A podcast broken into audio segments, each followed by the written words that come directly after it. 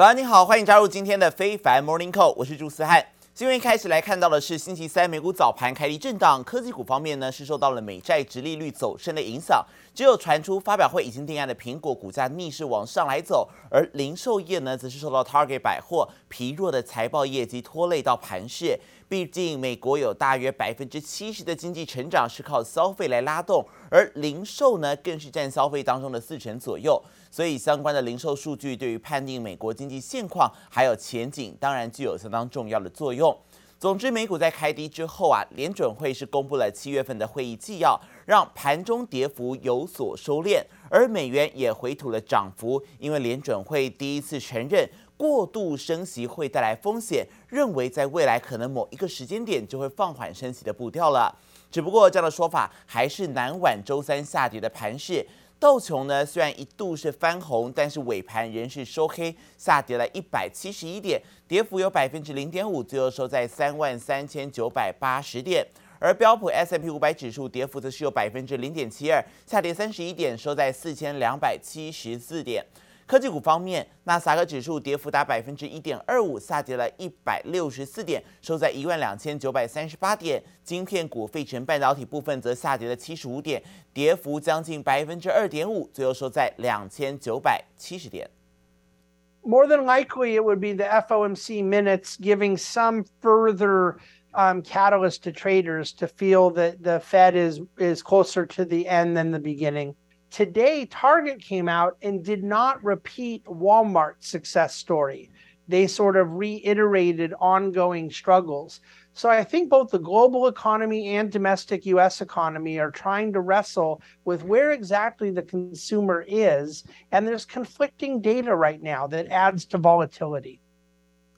标普 S and P 五百 指数呢创下了三周以来的最差单日表现，而刚才提到的 Target 百货每股的收益 二点一九美元，这个数字远远低于原先外界所预期的 三点零七美元，惨淡的成绩也带动零售股下滑。而至于在科技股方面，苹果逆势上涨，涨了幅有 百分之零点八八。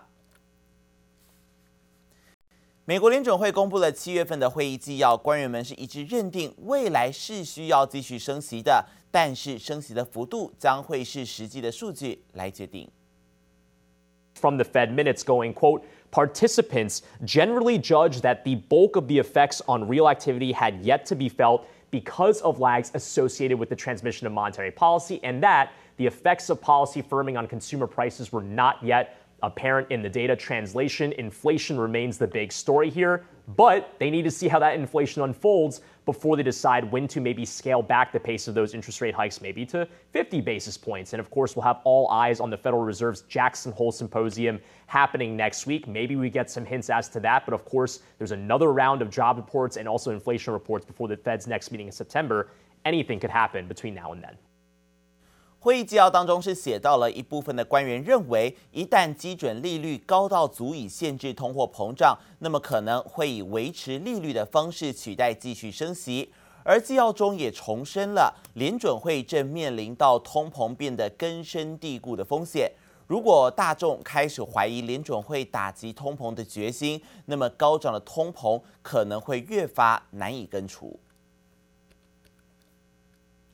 根据彭博的爆料，科技大厂苹果预计是要在九月七号举办秋季发表会。除了 iPhone 十四之外呢，也将会公布新的苹果电脑、两款 iPad， 还有三款 Apple Watch。而因应到疫情，苹果这一次的新品发布将会维持是以线上直播的方式来进行。据传，苹果也已经开始录制介绍影片了。而关于最新的 iPhone 十四，先前有传闻指出，苹果终于要舍弃刘海，改用一长一短的惊叹号前镜头，也就是说，即使面临到全球手机的销量下滑，苹果呢在整体的供应商备货量要求还是有到九千万台，对于整体 iPhone 十四的销售具有强烈的信心。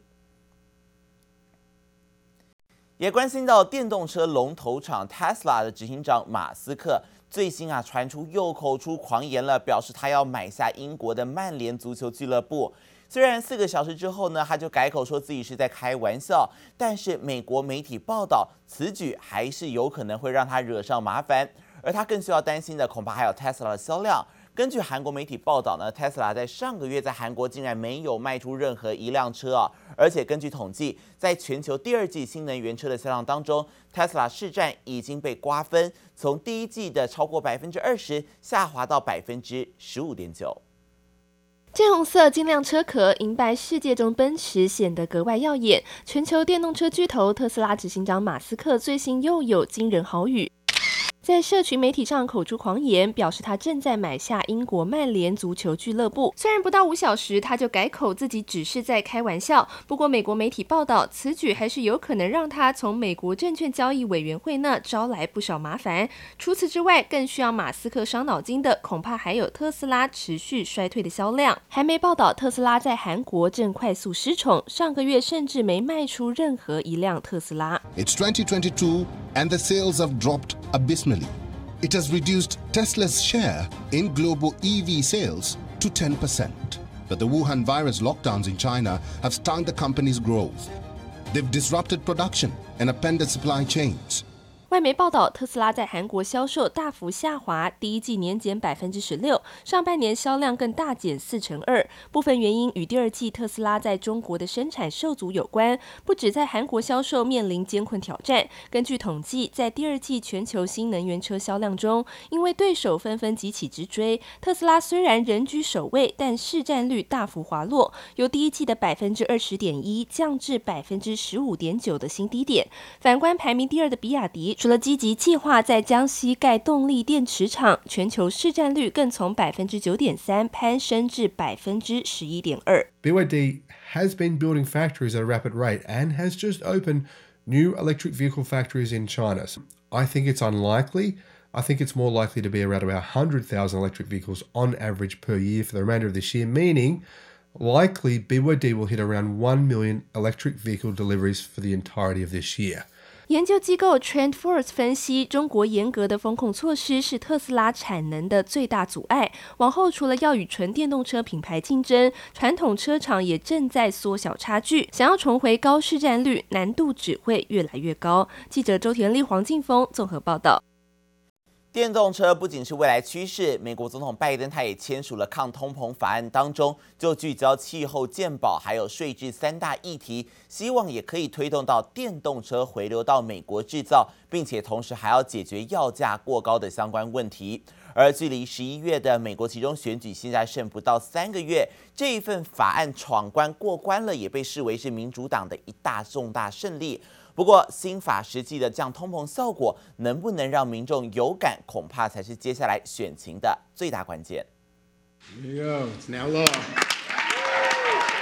规模四千三百亿美元的抗通膨法案正式生效，尽管共和党一票都没投，却也因为民主党一票没跑，加上法案涵盖气候、医保、税制三大方向，被拜登视为重大政绩。With this law, the American people won.And the special interests lost. In this historic moment, Democrats sided with the American people, and every single Republican in the Congress sided with the special interests in this vote.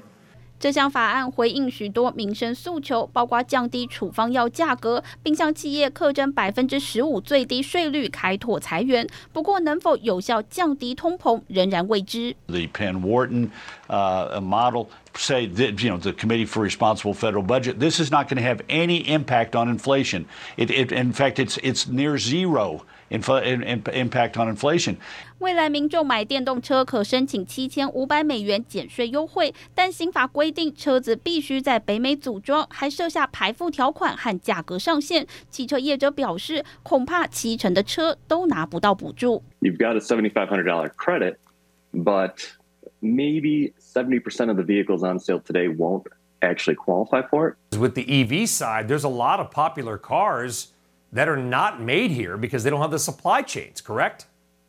Yeah, Brian, if they are made here, they cross over the threshold for the vehicles that are yeah. going to be included in this Inflation Reduction Act. So if you're looking at a Tesla, if you're looking at a Rivian, like you mentioned, if you're looking at a Lucid or any of these new vehicles, they are not going to qualify because they just cost too much. Much of this doesn't kick in until after the midterms. That prescription drug cap that you mentioned, it doesn't start until twenty twenty-five. So, David, really the reality right now, this big win for Democrats today, really unclear if this is going to help them come November. 新法案中的医疗补贴还要几年后才能发挥效果，法案的福利措施短期内很难让民众有感。记者王新伟、李景综合报道。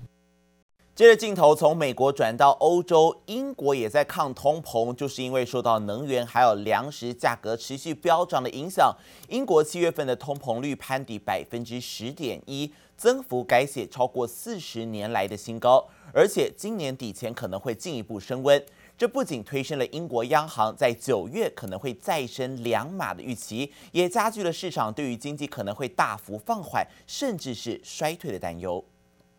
老一辈的英国人开始担心，几十年前经历过的停滞性通膨和能源危机恐怕又要卷土重来。英国通膨再创四十年新高，七月消费者物价指数年增率冲上两位数，飙升到百分之十点一。Another really big jump in the rate of inflation to ten point one percent. Inflation was in the twelve months uh, to July. ten point one percent. That is the first time we have seen inflation in double digits uh, since.The eighties, since the early eighties, another forty-year high. 全球主要经济体都饱受通膨问题所苦，不过英国是已开发国家当中唯一一个通膨飙到两位数的国家。英国财长将通膨高涨的部分原因怪罪到俄罗斯的头上。This is a difficult time. There are no easy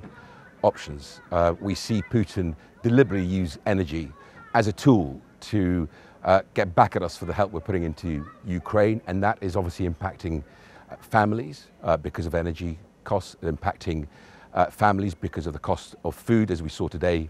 um, with the inflation numbers. 就算扣除能源和食物价格，英国七月的核心 C P I 年增百分之六点二，也高于市场预期。该如何控制通膨，引起两位首相候选人唇枪舌战。Liz Truss says tax cuts are the best way to help. Rival Rishi Sunak says right now that would only make inflation worse.One of the two will win the top job in September. 无论最后由谁出现，外界人几乎笃定英国的通膨问题到了秋天还会进一步恶化。Gas prices in Europe are going up again because of the low levels of water in the Rhine. People trying to build up their stock. So all of these factors means things are probably going to get a lot worse in the in the in the autumn. C P I inflation is now expected to peak at just over thirteen percent in Q four of this year.And to remain at very elevated levels throughout much of twenty twenty-three. 英国央行预估通膨可能飙升到百分之十三才会触顶下降。英国央行八月初刚升息两码，通膨仍节节高升，英央持续面临积极升息的压力。记者王新文、邓邦冠综合报道。塞港的消息来关心到，由于德国服务业工会还有德国海港工会中央协会的劳资谈判持续陷入焦灼，双方预计在八月二十二号要举办第十场的论坛。而如果呢本次的谈判双方没有能够做出妥协的话，港口工人很可能会再度发动罢工。而无独有偶，英国的供应链也遭受到罢工的威胁。英国最大的货柜港菲利克斯托港，它的劳资谈判破裂之后，有一千九百名的码头工人，他们预计在八月二十一号开始要罢工八天的时间。甚至在中国啊，最近是因为持续的高温造成供电吃紧，包括四川、江苏还有浙江等好多省份都宣布要限电了。而且这个时间点也是零售商积极为年终购物旺季来备货的时刻，而这个时候又碰到了所谓的港口工人劳资谈判的不确定性，再加上中国限电冲击工厂生产，这一些利空夹击之下呢，美国的供应链现在持续面临到重大的挑战啊。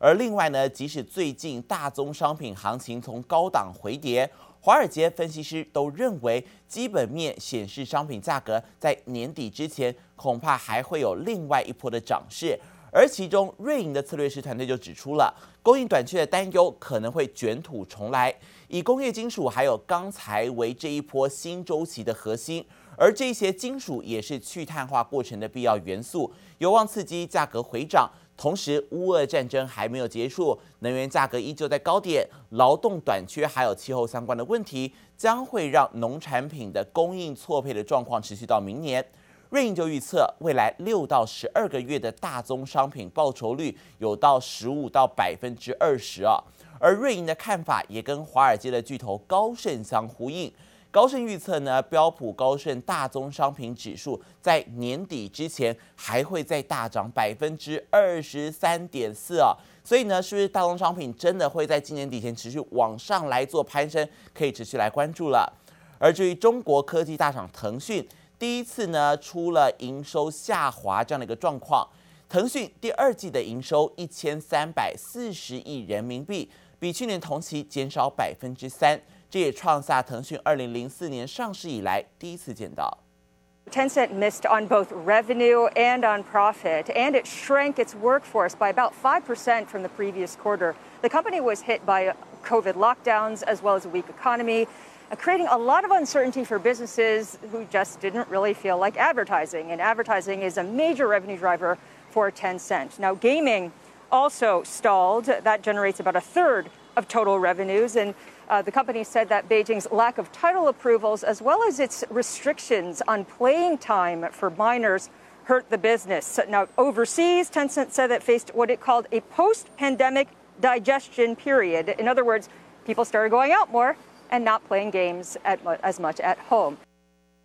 腾讯第二季的财报惨淡，营收第一次出现了下滑，获利一百八十六亿元人民币，年减幅达百分之五十六。中国政府监管对于科技业的影响陆续显现出来，腾讯在游戏市场的收入下降，而他们的网络广告业务收入第二季也年降百分之十八，这反映中国的经济放缓，广告需求疲软。而另外呢，腾讯过去动辄出现二位数的营收成长，在二零二零年达到顶峰之后就开始下滑，这一次更首度出现营收衰退，也印证了中国科技业目前正陷入低迷。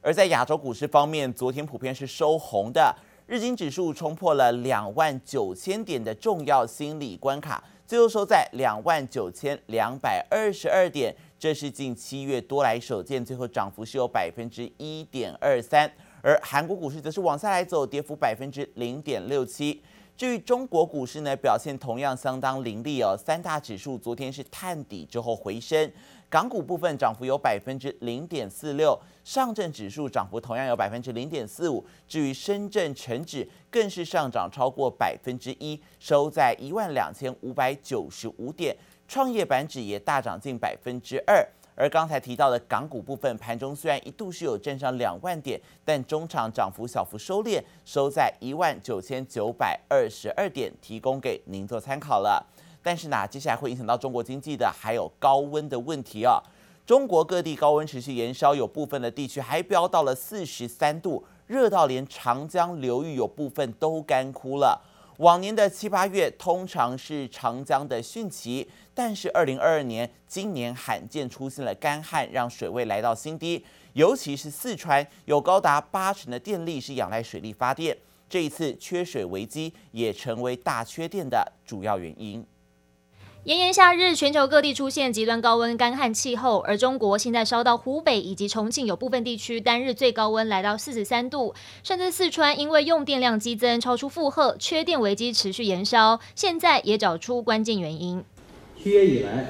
长江流域持续高温少雨，江河来水偏少，水位持续走低，中小型水库蓄水不足。因为电力供需紧绷，四川在十五号紧急宣布，十九市所有工业电力用户实施生产全停电六天。而其中，四川是中国水力发电第一大省，水电技术可开发量约一点四八亿千瓦，占中国全国总量的百分之二十一点二。其中有高达八成的电力是仰赖水力发电。这回迎来干旱，也让天然来水电量由同期约九亿千瓦时降到目前的四点五亿千瓦时，且以日均百分之二的速度持续下降。长江流域的旱情还在不断的发展，而且发展的很迅速。据预测，长江流域未来一周仍将维持高温少雨，八月份降雨来水也总体偏少，旱情仍然可能会持续发展。而目前四川省气象台预期，未来三天四川盆地高温仍到四十一度以上。面对高温，用电量激增，水电供应大减，双重夹击。太过仰赖水力发电，也成为中国在未来电力供应上的一大考验。记者徐子杰、黄博凯台北仓报道。中国的长江流域陷入干旱之苦，而多处水路近来呢水量骤减，让刚才提到的像是四川限电的骨牌效应不断扩大。紧邻四川的重庆，从十四号开始呢，也限电了十一天，冲击到当地的笔电还有半导体业台商聚落。沿江南下的长江三角洲、江苏昆山还有浙江一带，传出从八月开始也都有实施限电，企业生产公五休二，甚至公四休三。而用电量两成是仰赖川电的上海，如今也面临到相关的限电危机啊。而另外呢，中国的重庆市启动有序用电一级方案，扩大工业企业让电于民范围，限电时间是延长到了二十四号、二十四时，一共是刚才提到的十一天的时间。而重庆加入限电之后呢，除了笔电、半导体，其实还有包括像是细料、碳酸锂、尿素、甲醇、电解铝、锌这七大产业生产都拉警报了。惠普、宏基、华硕等笔电品牌，以及像伟创、富士宝、广达、仁宝、英业达这一些代工厂都有落户在重庆。而重庆扩大限电措施之后呢，台商恐怕会受到影响，但这个影响能否来减缓库存的压力，其实也可以持续来关注啊。